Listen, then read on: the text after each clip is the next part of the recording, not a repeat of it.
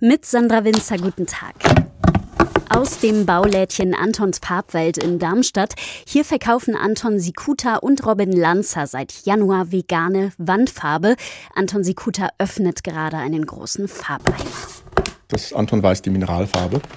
Und wir haben dann noch eine Ruß- und Nikotinfarbe für stark Ruß- und Rauchverfärbte Räume, Bad- und Küchenfarbe für schimmelanfällige Räume, sehr gut geeignet. Moment, Farbe ohne Tierprodukte. Was heißt das genau, Herr Lanzer? Wie produzieren Sie vegan? Indem ich ein Bindemittel auswähle, was frei von Milchproteinen ist, Tierversuche vermeide. Eine vegane Wandfarbe verzichtet auf Ochsengalle, Caseine, Reste der Lackschilder aus Inpigmenten. Es ist so im Kern, was eine vegane Wandfarbe ausmacht. Auf der Packung ist das vegane EU-Logo in Gelb mit grüner Schrift, ein V mit Blatt, das kennt man auch von Supermarktprodukten.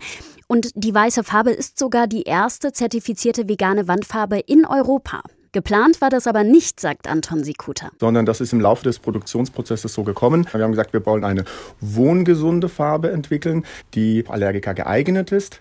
Dann hat sich im Laufe dieses Entwicklungsprozesses auch im Labor gezeigt, dass wir die Möglichkeit haben, eben auf tierische Inhaltsstoffe zu verzichten. Die Regale hier im Geschäft stehen voller großer und kleiner Farbeimer, Lackdöschen, Pinseln und Farbrollen. Und auch die Sie sind noch eingepackt, sind ohne Tierprodukte produziert. Herr Lanzer, welche Farben sind denn hier vegan? Wofür kann ich die nutzen? In vegan gibt es die Außenfarbe, die Fassadenfarbe. In vegan gibt es die Spachtelmasse, unsere neue Dispersionsfarbe.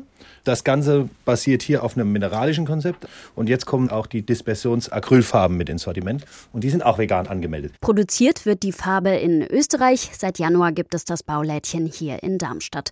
In den Videos, die das Team gerade fertig produziert, sieht man unter anderem eine Schwangere, die ein Kinderzimmer streicht oder eine Robbe, die die Wand ableckt. Als Jux, um zu zeigen, diese Farbe ist harmlos.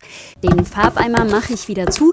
Die beiden Darmstädter sagen, viel vegane Farbe verschicken sie aktuell nach Berlin und hoffen, dass auch die Menschen hier in Südhessen auf den Farbgeschmack kommen. Sandra Winzer aus dem Baulädchen in der Darmstädter Innenstadt.